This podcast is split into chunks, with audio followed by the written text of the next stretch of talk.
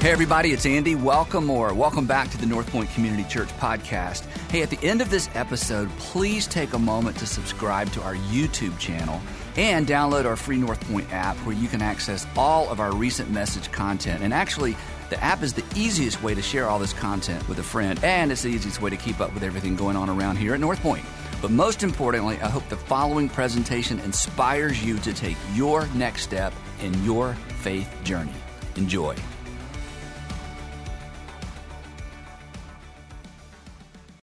Well, today we're concluding our series on relationships called Intimate Encounters. And uh, if you haven't been with us, I'll catch us up in just a minute. But we've been talking about the nature of true intimacy and the fact that in our hypersexualized world, that uh, what we all crave uh, is not what's portrayed actually in the movies and uh, in the magazines and in uh, social media. Uh, these pictures and these images, these things we see, they're not exactly what we're after. And uh, last week we talked specifically about how uh, our, de- our design, the design of humanity, and specifically of the first relationship, we get this picture. And what we were really designed for was oneness. Uh, an intimacy that, that involved attachment and, it, and it's forged by access as we gain greater access to one another physically, emotionally, and spiritually. And, and as a matter of fact, last week we looked at the pinnacle. I told you uh, I was going to give you a definition for true intimacy. If you weren't here last week, uh, we looked, and I, I, didn't even have to make up the definition because it's right in the scriptures. The pinnacle, at the pinnacle of the description of the first relationship uh, between Adam and his wife Eve, uh, we're told that they were naked and unashamed. It, which, which is really, it's, it's the idea that there was nothing between them. No fear, nothing to hide and, and they were fully accessible and fully offering uh, uh, themselves to one another. And so we've been talking in this series about some, some significant components that forge true intimacy in relationships. Week one, we talked about the idea of exclusivity. Uh, you know this. This is, this is something we all know. If everybody's invited, it's not an intimate gathering. Uh, it's why only two of you go on your date night, and every once in a while you, you, you date with other couples, but it's not as intimate. It's why only two people go on the honeymoon. It's because uh, intimacy requires exclusivity. Then last week we talked about the fact that it also requires vulnerability, which is often difficult for us and unknowingly. Uh, sometimes unknowingly we sabotage our relationships by putting up walls. Uh, we don't realize that we're doing it. And, and, and in some cases, um, we don't know how to pull those walls down, but uh, you can't have an intimate relationship if someone's not being willing to be vulnerable. Today, uh, I want to talk about another essential component uh, to intimacy. And I'll just say this this isn't all there is. Uh, this is just three parts of this, but another essential component that fits with these other two uh, that I want to unpack a little bit today is the idea of generosity. Um, love, when you think about love, love is incredibly generous. I, I don't know uh, what comes to mind for you uh, when I say the word generous. Most of the time, when we think of generosity, we think of money we think of, you know, people being generous with their stuff and with their money. But I want you to think about relationships for a second. Generosity is a critical component, as we're gonna see in a minute. But one of the things that makes generosity difficult in a relationship, when you're in a relationship with other, with other people, is because uh, relationships uh, are dangerous. And the reason I know that is because half the time I, I come, I talk with people and they're in the middle of challenges in their relationship. Uh, one of the things they say is, I've been hurt in the past, or this was something that hurt me. It was difficult. Those relationships can, can often uh, contr- uh, contribute to the trauma we experience in life. Uh, relationships are not only dangerous, they can be confusing. When we, we, uh, we talked about this last week, when, when somebody's actions don't match up with their words, what they say their commitment is, and, and, and the way they behave in relationship to us. It can be confusing in relationships. It's difficult to sort out the challenges sometimes. Um, relationships can be uncertain. Some of you have been in relationships. Maybe you are now. I don't make light of this. There, where the future is uncertain. I, have been there. My wife and I have been there where we weren't sure where we were going to end up or what was going to happen in our relationship. And overall, uh, relationships just have difficulty. And they have significant challenges that sometimes that we, we can't really navigate. We have a hard time getting through these on our own.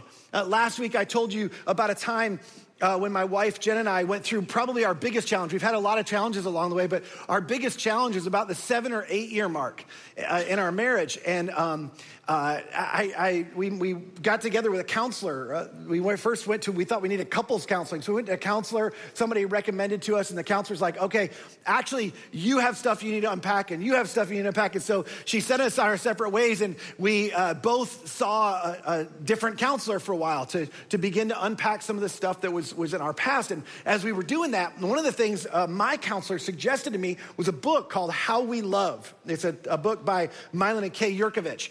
And um, in this book, um, there's, there's, uh, it's just different than a lot of other books. But I, I got to be honest, uh, just, just in a moment of transparency, when she first told me she had a book, I was like, Are you kidding me? I was like, Do you not know what I do? I'm a pastor.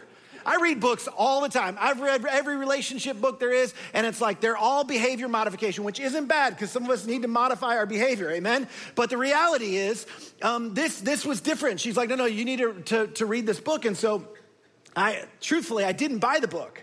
I didn't even buy the audible version of the book. I decided to go on and listen to a seminar that the authors had done that was sort of a recap of the book. So, you know, because this was sort of my homework for the next session, which I don't recommend you do this with your counselor, by the way. You will get found out. But so I, I, I, um, I listened to this, I, this summary and, and I was like, I started listening. I was like, oh my goodness, like the first session of this, of this, this seminar was actually the first two chapters of the book. And so then I quickly got the book, the Audible version, and I started listening to it. And I was like, this was different than anything I had experienced before. And as a matter of fact, as I was listening, I was like, this is the exact challenge, the thing, Jen and I, the puzzle we've been trying to figure out. The puzzle that we can't put together, the thing that has us puzzled in our relationship, this is the exact thing. And, and, and, the, the amazing thing was, they so clearly articulated, and, and I, I was like, we're not the first ones. We're not the only ones. As a matter of fact, this is so predictable, somebody's actually written about it and published it in a book.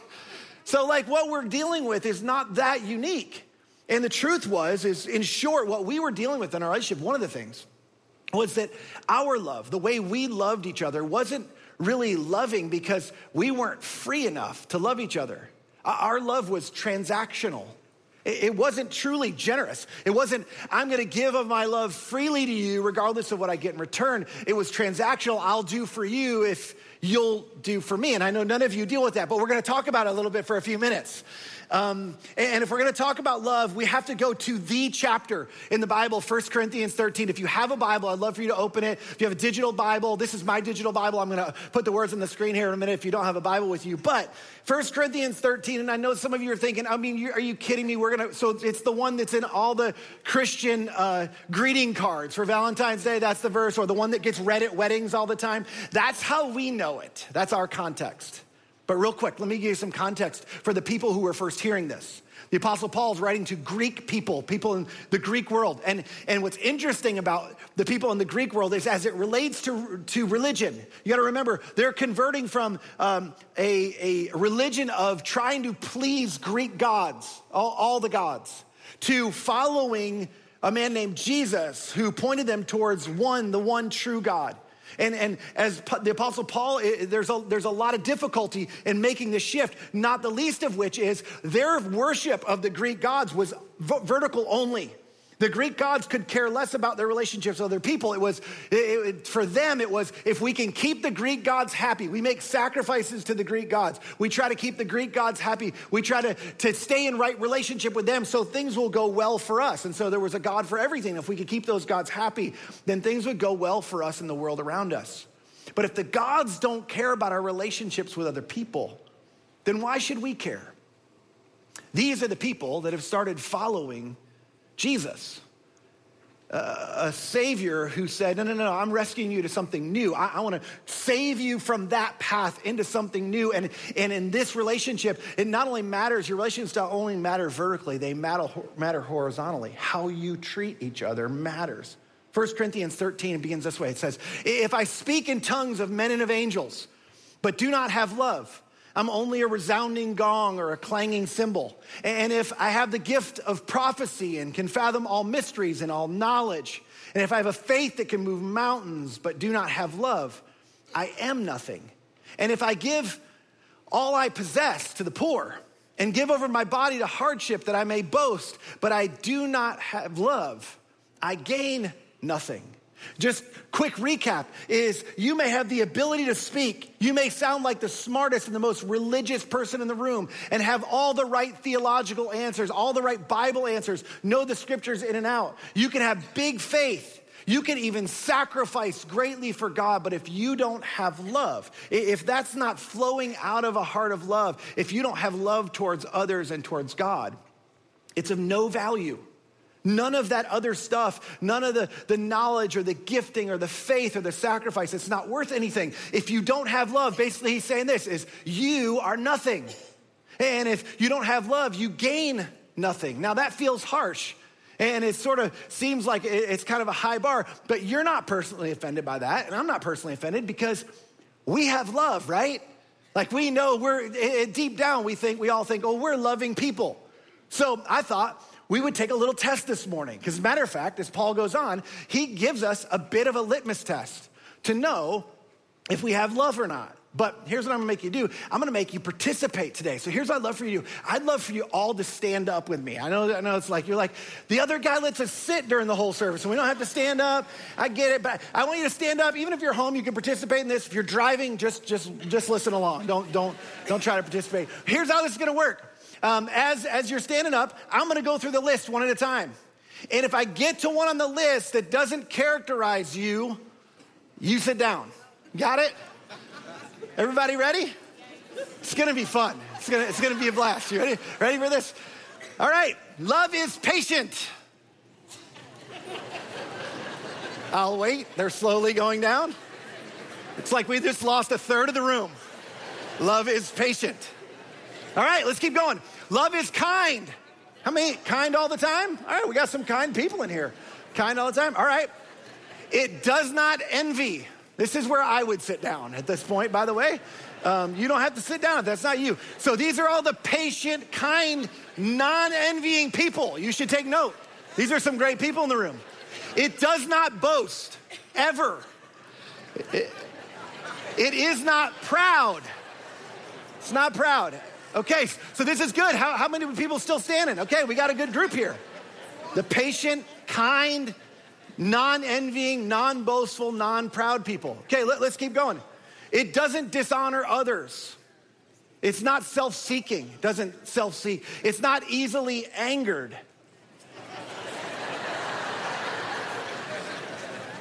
Remarkable. How about this one? It keeps no record of wrongs. Looks like we have one couple left, and they look like they've been married for like 70 years, so.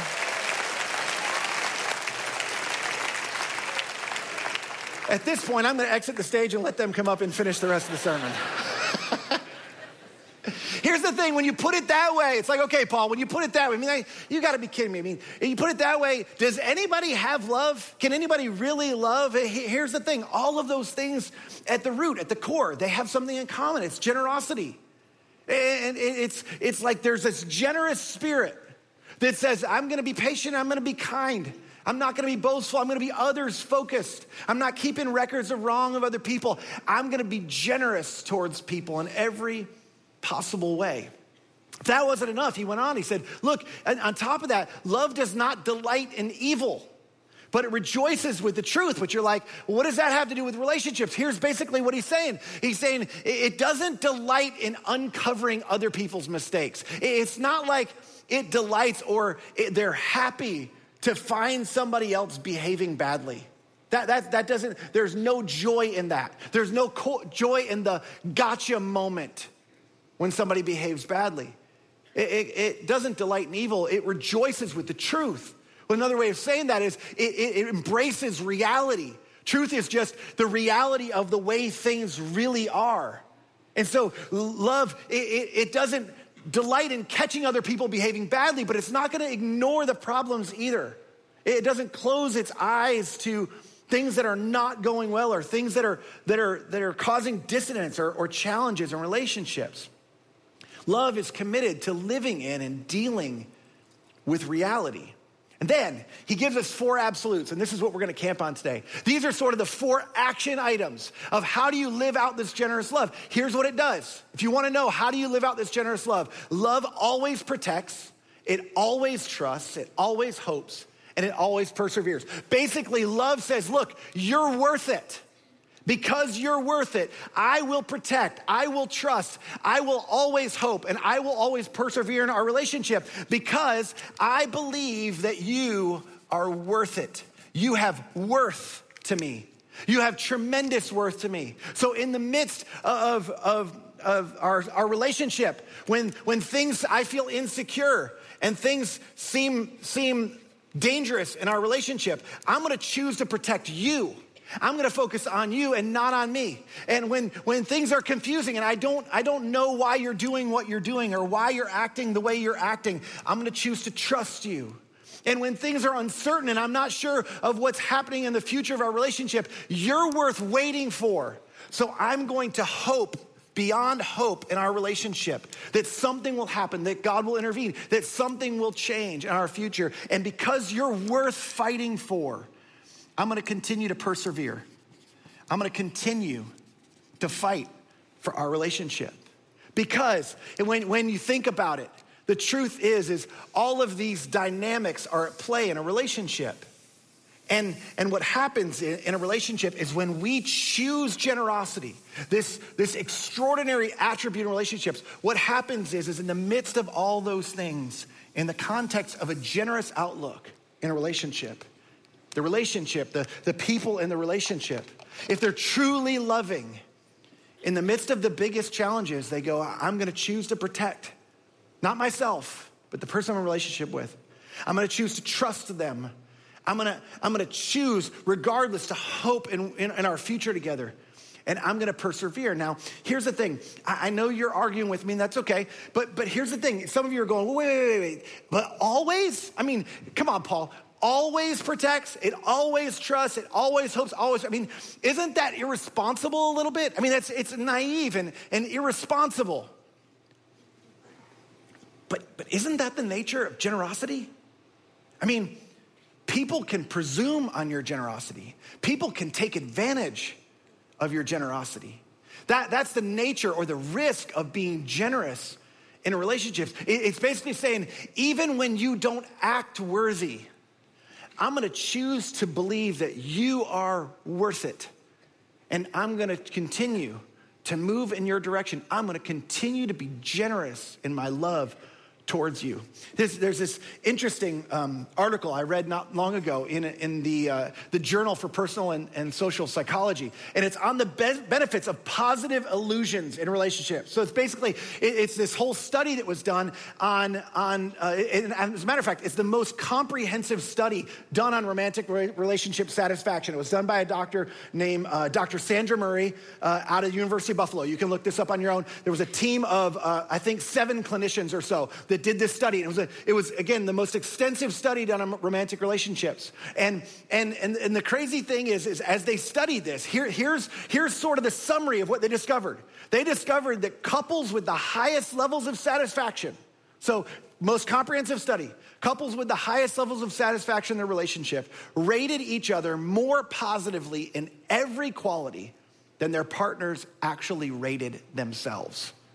So the partner, the, the, the, the, one spouse had a higher view of their partner or their spouse than they had of themselves in every category.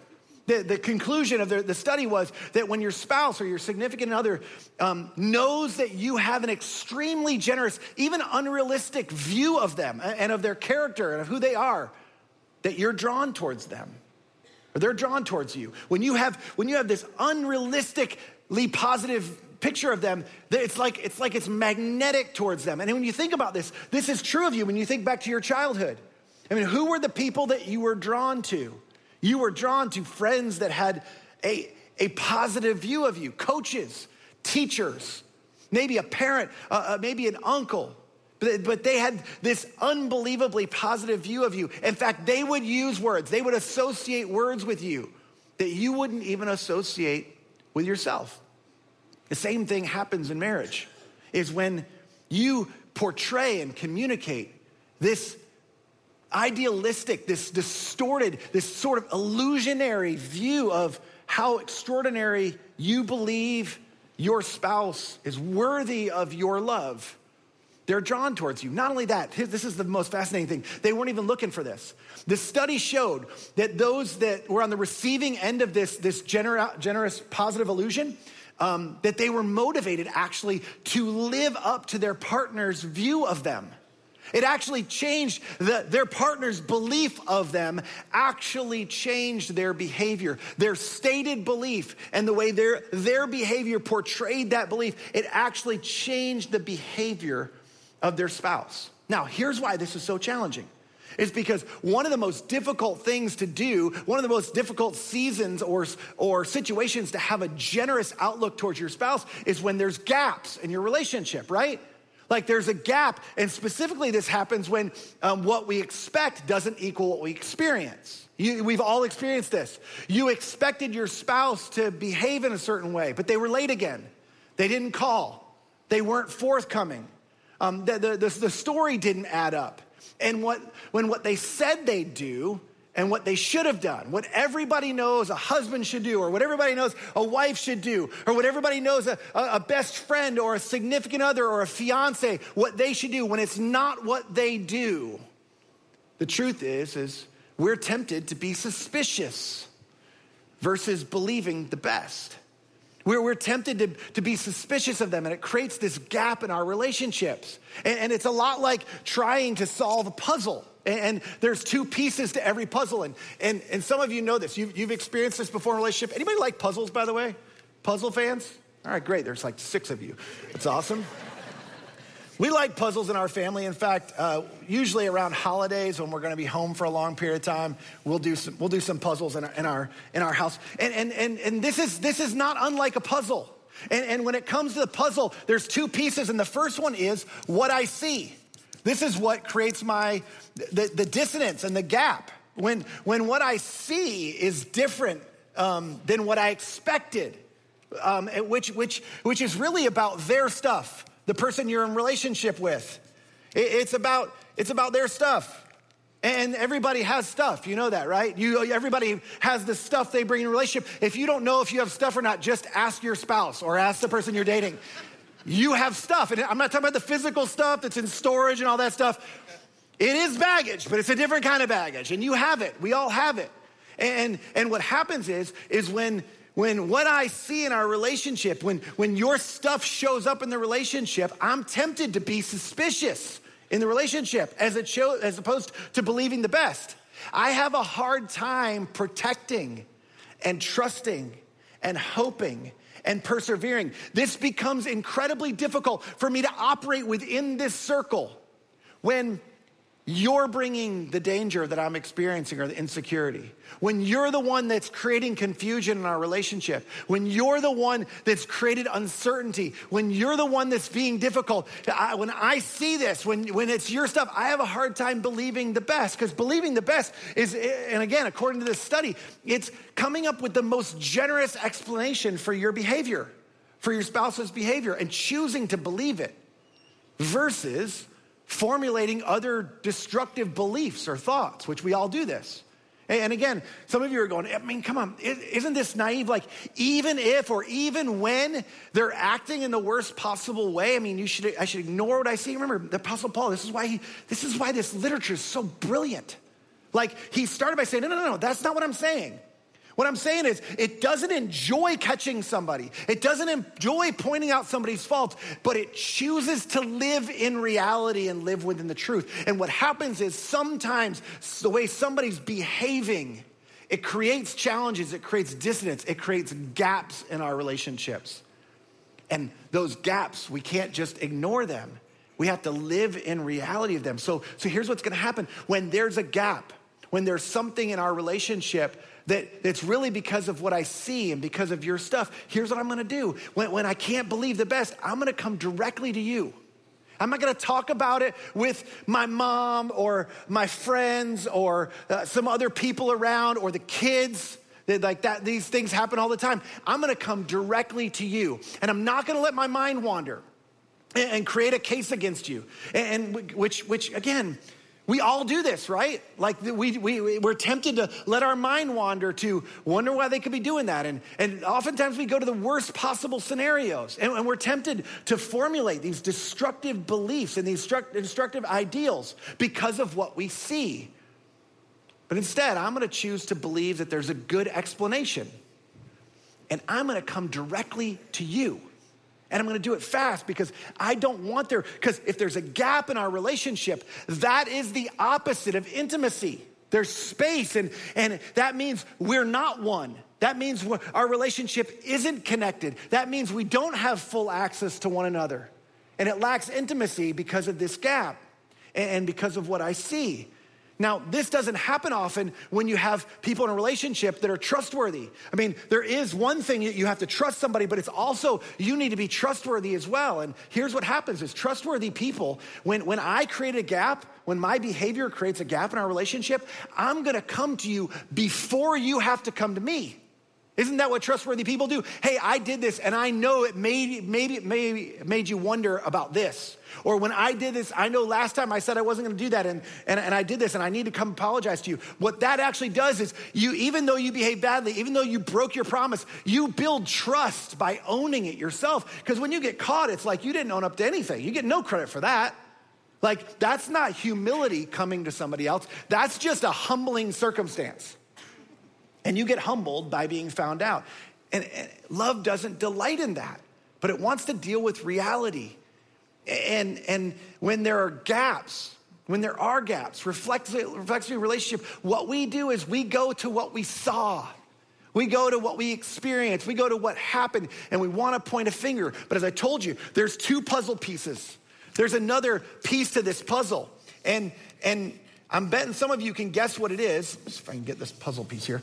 Um, the truth is, is there's not only what I see, but there's who I am. There's who I am, and there's my life experiences. What I see is your stuff. This is my stuff. Now, this is the harder part. This is going, hey, maybe, I mean, maybe, I, mean, I know it's not a big chance, but maybe, just maybe, there, there might be a possibility that some of this has to do with me. I mean, I mean, it was their, their actions, it's what they did, it's what I experienced, but there might be something, a part of this, that's about who I am. It might be something about my past or my past hurts or my insecurities or an, another experience I had somewhere else that's causing me to have gross pains in this situation going, I, have seen this before, I've experienced this before, I have a girlfriend or I have a, a guy friend who went through this before, and this is what I think this is. And instead of coming directly to them, that's one of the things that causes us to formulate these ideas in our mind. Do you know this is so common? Do you know that 90% of relationships end because of what was brought into the relationship rather than what happened in the relationship. 90% of relationships stem from something that was brought into the relationship rather than what happened in the relationship. Now, there's lots of things that can happen in a relationship to make it worse, be, to be sure. We all know that. You can complicate things for sure, but most of the time, what happened in the relationship is a result of what you brought into the relationship. It's a result of something that was already there before you entered into this relationship with, with somebody.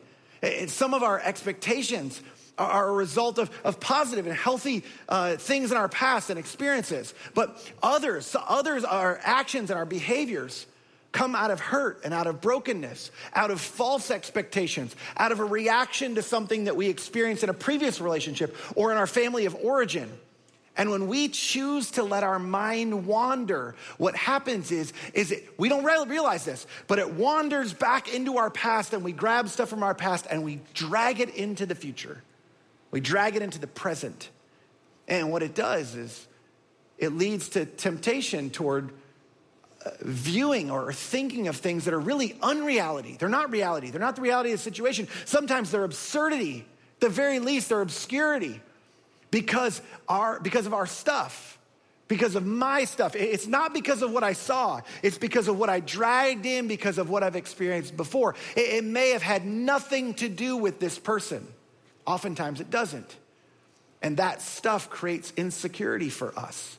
In our relationships. Years ago, uh, um, I shared a little bit last week, but in, in the most difficult season of our marriage, we've definitely hit some bumps along the way, and we're still a work in progress. But about seven or eight years uh, into our marriage, so about 11, 11 12 years ago, um, we, we hit a really big bump. And, and talk about uncertainty. I mean, I, honestly, uh, I, I remember it was, I remember going to Andy and saying, hey, I don't know if we're going to make it.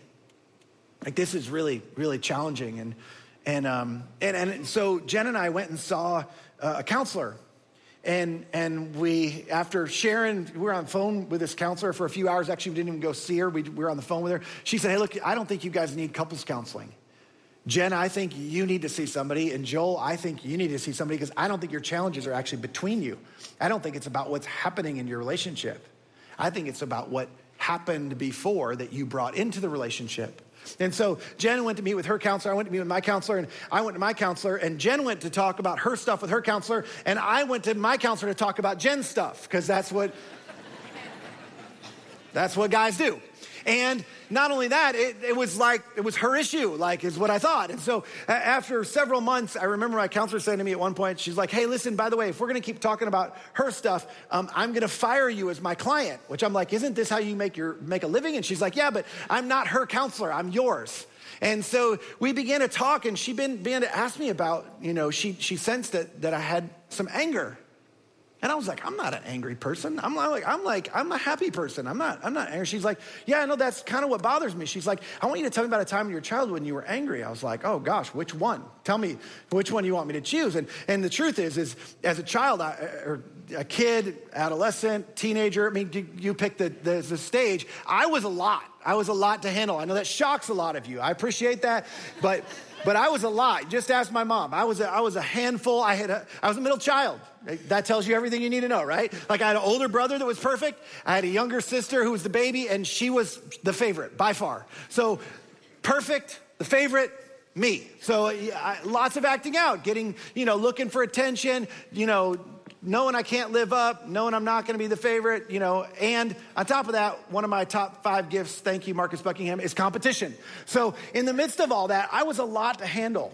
And my, my mom regularly, I, we would get into these shouting matches, and and and um, man, I, I owe my mom a lot. But we would get in these challenges, these challenging conversations. Finally, my mom would just send me to my room because she like i was a lot of and, and, and, for good reason she'd send me to my room. And some of you have done that and there's nothing wrong with that. But for me i would go to my room and, and then I, I just i didn't know what to do with what was making me upset making me angry. I remember telling my counselor this and she said so so when you go to your room then what?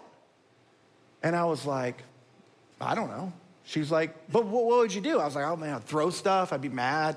Sometimes I'd cry. Sometimes I'd go to sleep, depending on the age I was at, because I got sent to my room a lot, like at a lot of different stages. And she said, well, okay, well, then after that, then what? And I was like, I mean, then nothing. And she was like, but when would you come out of your room? Like, I was like, oh, after I was done being mad. And she goes, and then what? I said, stop asking that. Nothing happened after that. It was just, that was it. I go to my room, I stop being mad, it's over. And I remember her head dropped. And I was like, what is that? And she goes, Here, here's what you were taught. She said, little boys, when they're young, they look to their dad uh, when they're little, to, to their, their dad if he's in the home to who they should be when they grow up. And little girls, they look to their moms, who they should be when they grow up. But when you get to adolescence, it shifts. Early adolescence and then into your teenage years, you actually look to your opposite sex parent as to how you're to, to relate to the opposite sex in, in, in, in life. And she said, one of the lessons you learned is that um, in your anger, that you're going to be lonely. And I was like, really? She's like, I think that's why you have a hard time expressing your disappointment and, and, and anger to your wife. It's because you're afraid if you tell her what you really think, if you tell her what's really making you mad, that she'll send you away and that you'll be lonely. The truth was is that I began to unpack with her all of these destructive behaviors that I was sabotaging our relationship and I didn't even realize it. Things that I was doing to create, to widen the gap and decreased intimacy in our relationship because of the things I was grabbing back from my past and dragging into the present in our relationship. And, and even worse, that some of these re- uh, were related to false and failed expectations I had in our relationship. And so what that caused is sort of a debt debtor relationship in my relationship with my wife. And there's, as you know this, there's nothing intimate, intimate about a debt debtor relationship.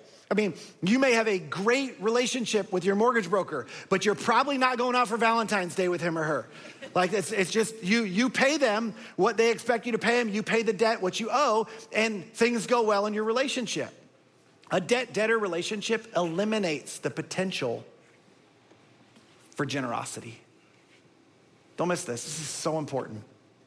Your spouse or the person you're dating or the person in your relationship they can either owe you or they can love you. But these two cannot coexist. They can either owe you or they can love you. And if they owe you, you'll never experience love from them. And if you owe somebody in your relationship, you're not free to love them. See, our inclination towards generosity, to, to protect and to trust and to hope and to, to persevere, our, our, our ability to move in that direction it, it, it oftentimes, it rises and falls on our ability to solve this puzzle. See, it's not just about, hey, I'm gonna work hard to protect and to trust and to hope and persevere in the midst of difficult circumstances. It's no, no, I need to think rightly.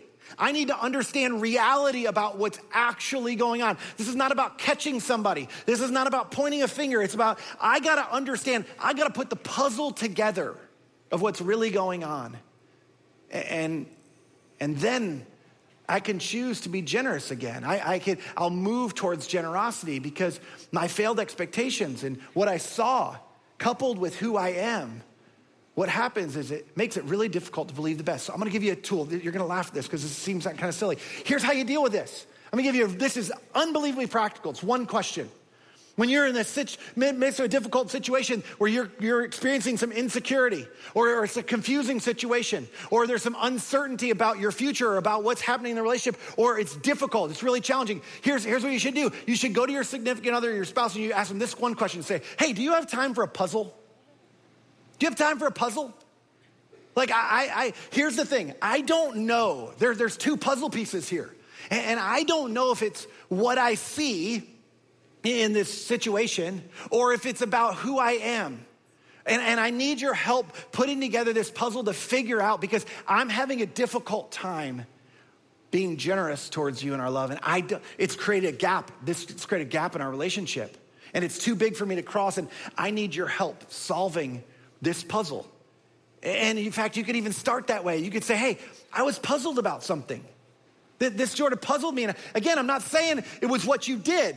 And I'm not even saying it was your stuff. It's just you did this, and this is how I took it. And I don't know if it's because of me or, or what, but but this is this created this gap in our relationship.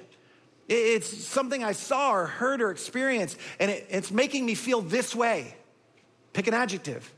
Now, here's one of the things I want you to know is I realize there are 50 piece puzzles and there are 50,000 piece puzzles. In fact, Costco has a 60,000 piece puzzle, if you didn't know that.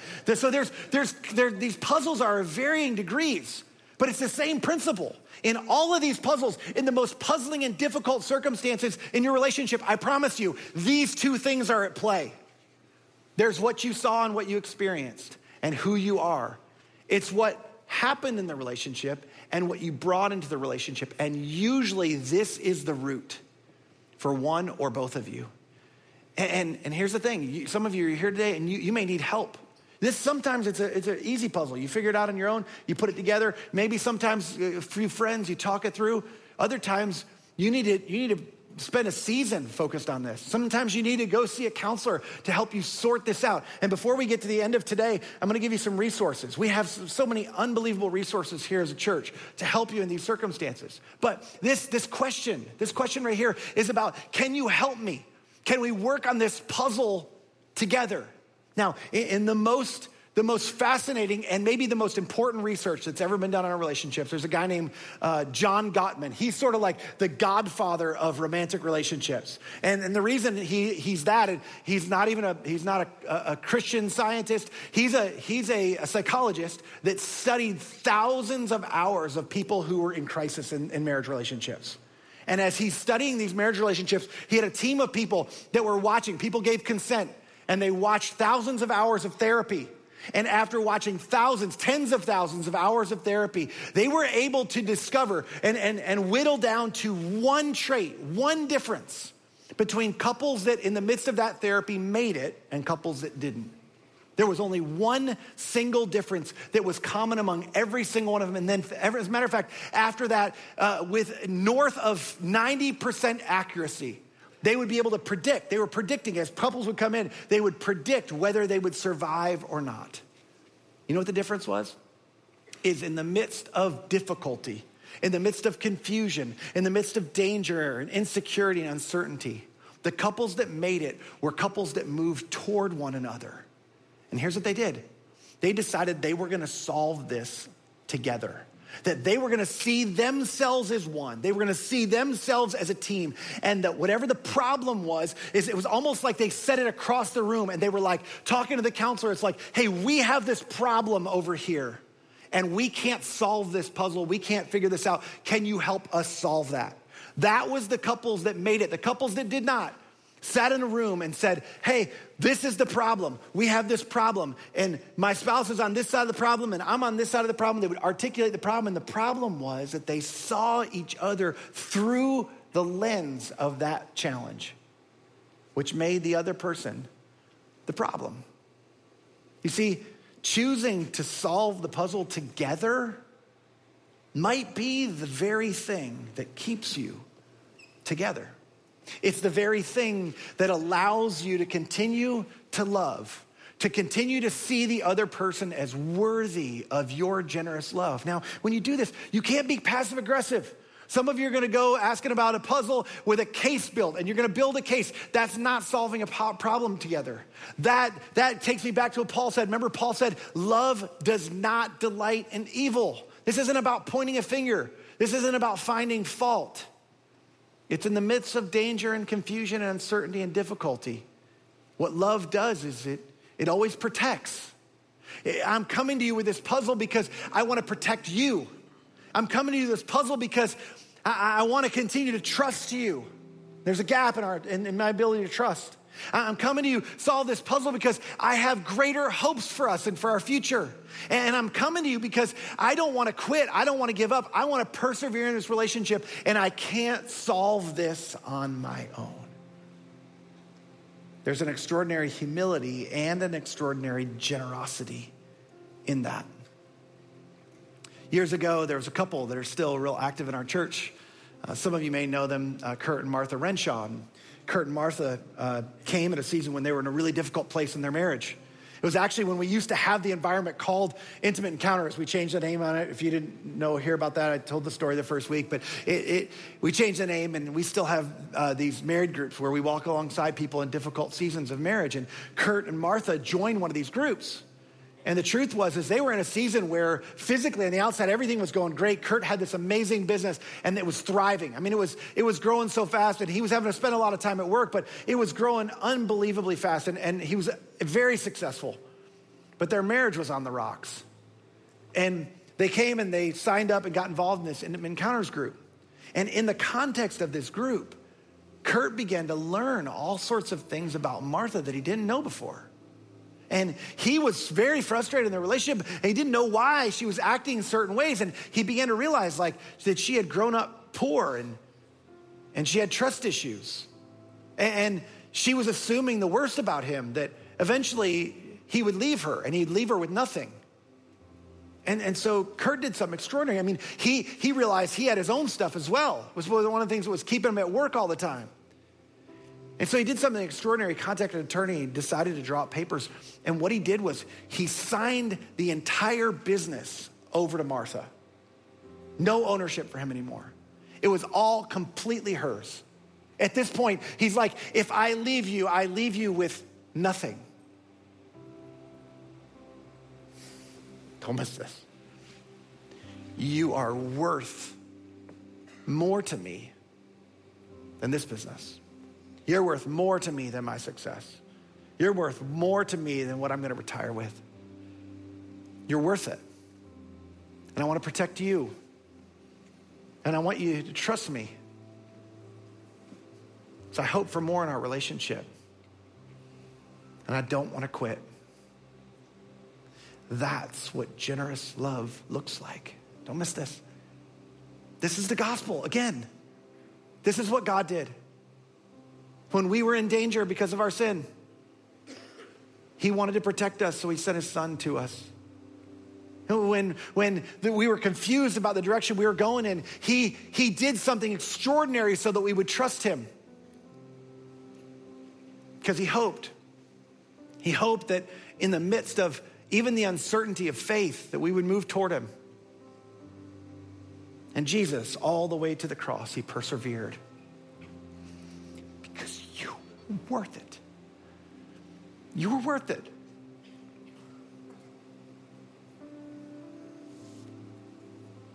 That's the model of a generous love. I don't know how couples do it apart from a faith relationship with God. But that sort of love, when it penetrates your heart, is something that allows you to free to be free to give that to somebody else. You cannot give to someone else what you have not received and possessed for yourself. So may you be filled in your heart with the generous love of God that you could offer it to the people around you and experience the true intimacy that God designed for you to experience in your life. Let me pray for you. God, thank you for these weeks. Thank you for the truth of your scripture that we stand on. That, that it's so funny to me how science and psychology and neuroscience, it's, it's catching up in some ways, but affirms these things that were written long time ago, your truth that's been around for a long time. I, I pray that we would be people that would trust you. I, I recognize it's really hard. A lot of these things we've talked about in these weeks, they're hard things to follow through on. They're hard things to trust you with, but, but that's the, the essence of what you call us to. It's the essence of what you ask from us. And the promise is, is that if we'll trust you, it will go well for us because you've come that sent your son that we would have life. The enemy has come to steal and to kill and to destroy. And I just pray your protection over hundreds and thousands of relationships represented in our audience and online today. I pray your protection. I pray that you would intervene that you would give people a sense, you'd fill them up with your generous love, that they would begin and be feel be freed to move towards one another with the sort of generous love that you offer each one of us. That's your name we pray. Amen.